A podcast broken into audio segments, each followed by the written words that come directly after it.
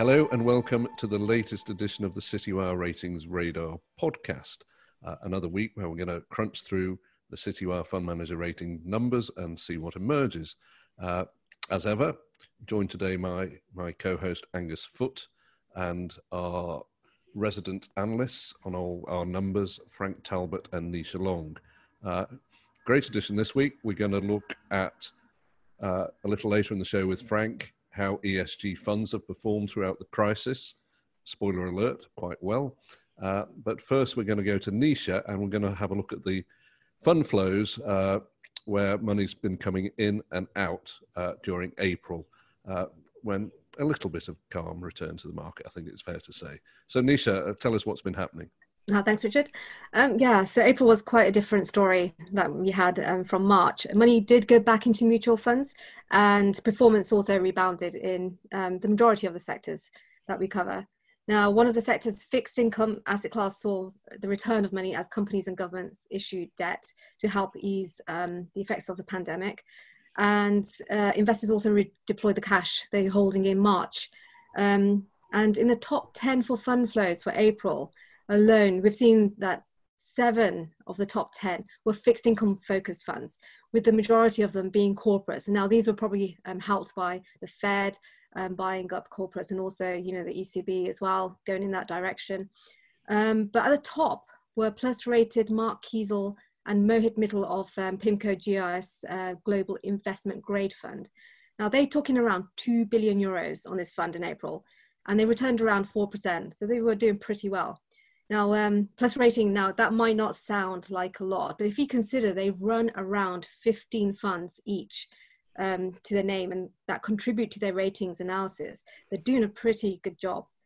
Um, now, another area we saw a flight into was healthcare and technology focused stocks and funds.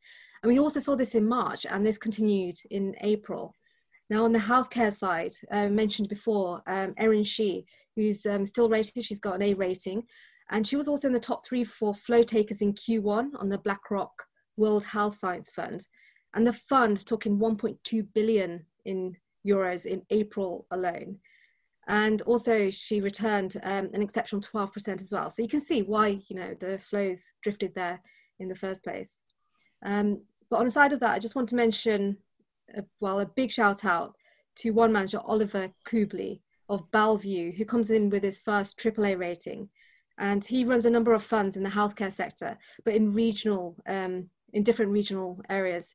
So in global Asia Pacific, as well as emerging market um, healthcare focused stocks, and which gives him a good reach, you know, globally. But for him to come in with the first AAA, you know, after the rebound in April, I think that's pretty good going. So Angus, two big names in there, BlackRock and PIMCO, doing very well. Any thoughts on that? Uh, I just I just want to jump in there. I mean, on the uh, the PIMCO investment grade side, investment grade was one of the areas which, uh, on the corporate side, which did help hold up pretty well, it, both in the the downturn and the rebound uh, for the fixed income side, which which wasn't common across the piece. So I can definitely see why someone like Mark Kiesel, who's probably the best investment grade corporate manager on the planet in the biggest bond house in the world, would take in so much money.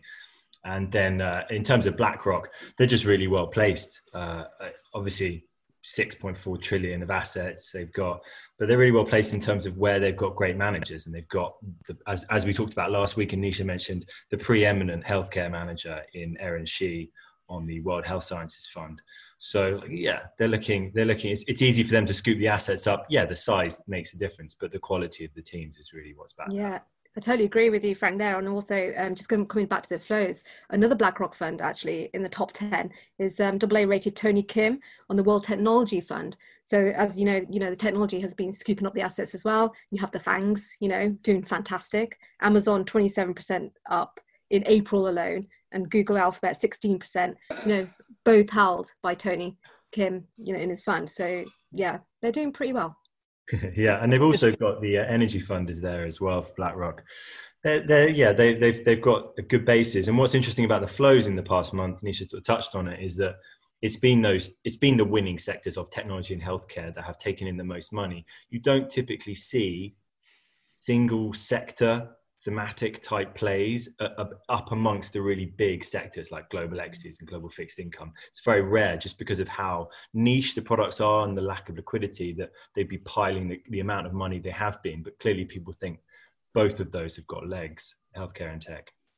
I'd like to pick up on something that both of you have alluded to actually this idea that you know what did well in March and what took money in March or lost money in March is then not the same as what we're seeing in April. And uh, I did a discussion, a roundtable discussion with some fund selectors earlier this week. We're talking about actually talking about liquid alternatives. But uh, one of the things that came up was this focus that we've seen on downside protection. So, the first couple of months of this crisis, everyone's thinking about downside protection, uh, and uh, you know, liquid alternatives, one part of that. But uh, a few of these guys made the point to me that people want one thing now, downside protection when the markets are, are crashing, but then coming out of that, they want something completely different. And, and that leads to this short-term focus and a switching around. And uh, you know, if we were if we were all um, you know, super predictors, super forecasters, we'd have moved into the things that gave us downside protection before the markets tanked. But almost no one's clever enough to do that. So I think there's an interesting point to be made here about staying with the you know the long-term decisions that you make, and perhaps that's why these big, uh, well-respected and trusted investment houses um, you know, continue to do well coming out of the, the turbulence. Uh, Nisha wrote a, a, very interesting piece of analysis uh, this week about balanced funds, um, you know, the 50 50, 60 40 kind of portfolios that were uh, uh, popular for quite a long time. And looking at whether they were doing uh, whether they were doing what they actually set out to do.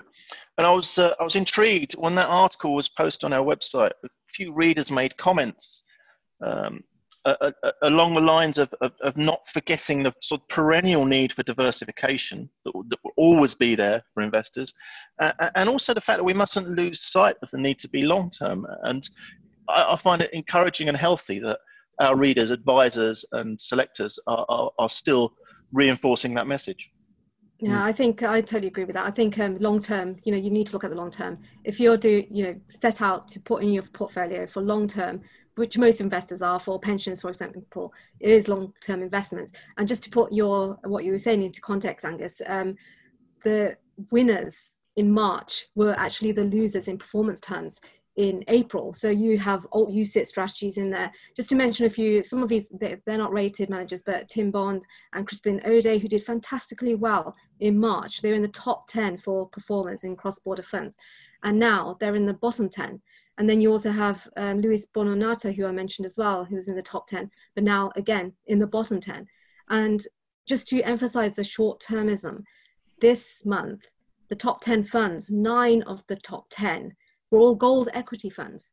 And some of them, so the top managers, Eric Mayo and Walter Rayleigh of the Nestor Gold Fund, they returned almost 50% in April and the fund fell around 20% in March. So they recouped all their losses, but it just shows you how mm. short term and how things rebound so quickly and um, from this. Yeah. Um, so it is good to be longer term. I know, and I've noticed a couple of, of, of funds or, or, asset management houses saying, "Oh, look at our rainy day funds. You know, the uh, they did they've done really well through this crisis." Well, they have, but if if if that's what you'd held for the past three years, you know it hasn't made up for that performance uh, you know you'd be banging on the door of your uh, advisor or wealth manager and saying you know why did you why did you put me in this in this fund because yeah it's done well the last month or so perhaps and and not even into april but you know i've missed out on three years of, of, of a fantastic bull market. It's more like it's more like 10 years you missed well, yeah. I was being polite so. Those, those those portfolios did so well in the credit crisis, and um, and and people people held on onto them for longer. You know, the you know at least sort of into the maybe the middle of this decade or last decade rather. People still had little allocations to absolute return funds, and yeah, if you were in them uh, in in February nineteenth, you'd be very happy this year. But that hasn't been the case. Something very different about this crash than the, the previous one is the credit crisis was protracted. It took 18 months to, to, to, to, get from peak to trough, whereas this one, it's, it took less than a month.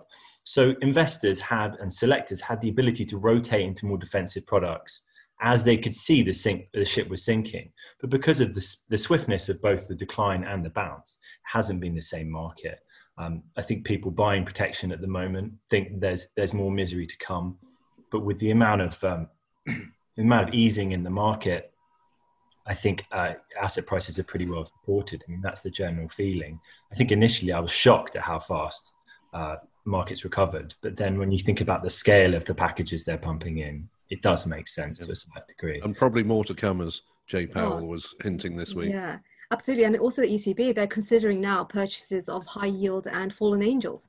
So we might see that coming through as well. So that's just you know more stimulus in the markets, especially for the high yield market, which is uh, a bit out there. Yeah, and just on contrast with 2008, a point that's been made quite forcefully to me many times by uh, fund selectors over the last few weeks is that 2008, uh, one of your biggest concerns was counterparty risk, which isn't there this time around. Correct. You know, yeah. Banks are well capitalized. People aren't worried about the counterparty risk. It's all the market stuff. No, I think that I think that's absolutely right. Uh, and I think we can segue from there quite nicely into a sector that barely existed at the time of the last crisis, which is ESG. Uh, and Frank, let's bring you in here because you've been monitoring the performance of, of those funds over the last month and uh, generally had a had a decent crisis. Yeah, generally had a decent crisis. I mean, you've, they're very fortunate ESG in that uh, the nature of the pandemic means that the companies which typically least offensive on pretty much every ESG screen uh, have weathered this better, and that's obviously technology, the, the, the primary sort of winner, as well as healthcare.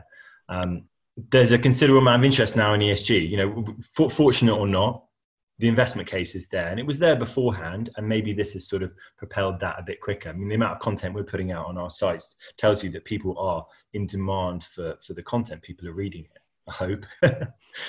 um, and um, but uh, two of the managers I want to talk about, you said, yeah, it didn't exist in the last crisis, but both of these portfolio managers, they were flying the flag for sustainable investments way back when, and uh, before it was cool, getting in on the ground floor, and um, and and that's boded well because they've got they've got the history of performance behind it. Uh, first, first, first gentleman I want to talk about is Michael Fox at Royal London. So um, he was really good uh, back in sort of 2006. He was generating some of the highest um, risk-adjusted returns that we have worldwide. Uh, that we at, at that time um, didn't have the best credit crisis. You know, had a sort of uh, fallow few years, uh, fell out of the ratings. Um, but since March 2013, he's only failed to get a rating once. He's back up at AAA this month. He's been in around AAA for the past few months. It makes a better story if I say he's back up, but he's obviously doing really well. Um, and uh, what's impressive about his AAA status is he's running four funds in three sectors. And the more funds and the more sectors you take on, the harder it is to have a sort of an average information ratio that's really the high enough to get a AAA. Um, he's best known for his Royal London Sustainable Leaders Fund. It's a UK all cap fund. Um, he again is fortunate enough to have chunky stakes in UK Pharma. He's got Smith and Nephew, five percent of the fund. AstraZeneca is another five percent of the fund. Uh, he's also got a couple of shrewd off benchmark bets in US tech. He's got Microsoft and Alphabet. That kind of hurt in the past couple of months. And the fund's taking in significant money. Last month took half a billion sterling.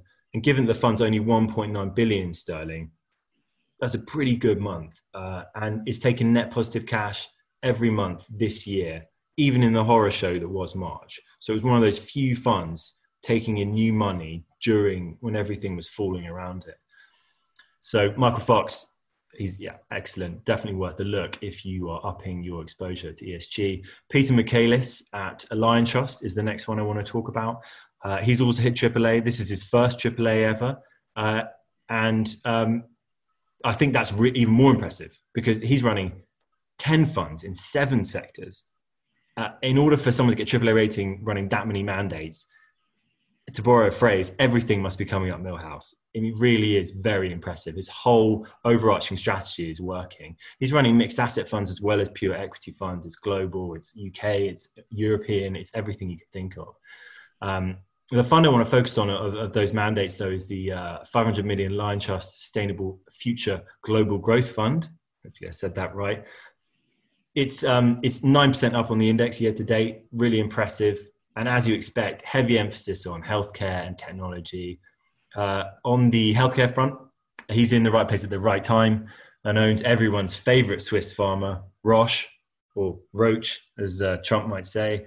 And um, yeah, he's obviously pretty happy with that that allocation and how, how well that's performed on the back of um, the approval in multiple countries for their uh, antibody test.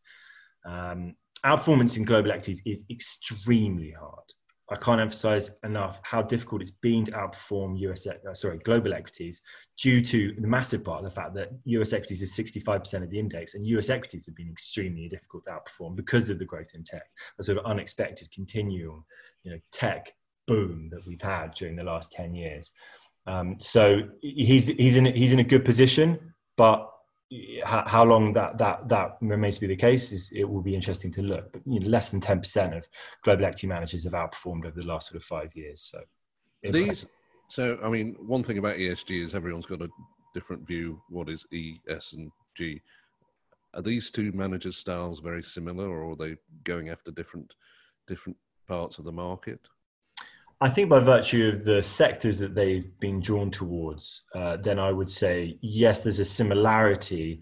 Uh, the ESG universe is obviously a subset of the overall universe. How green is your your portfolio is is a, is a conversation we talk about for a while. Both have uh, very high or high um, Morningstar sustainability ratings. They get their underlying portfolio data from Sustainalytics, which I think they predominantly own now yeah, I mean it's it's it's it's it's an evolving piece, but uh, they they seem to be pretty pretty much on the good side. One thing I'll talk about actually in these these two houses before I let someone else jump in um, is um, both Royal London and Liontrust made strategic decisions many years ago to up their exposure to ESG. Again, before it was cool, you know, they lifted both of these managers and their assets from different houses.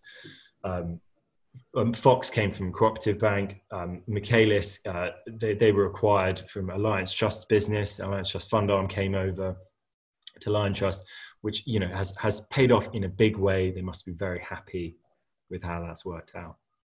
No, they're both very smart operations. Uh, do you see other do you see other uh, companies trying to do the same thing now? Are they trying to get on the bandwagon? I think I think every asset manager in the world is is on the bandwagon now. That that that ship sailed last year was the year of the ESG that's been derailed by coronavirus, but it's still the biggest overriding driver um, when we come out of this. Long term, the change towards a more sustainable society is is too big to ignore. There's big money being made. Every asset manager's woken up to it finally, and um, it's it's it's no longer sort of philanthropic. it, it is it's where the money's being made, and we've seen that again in the crisis.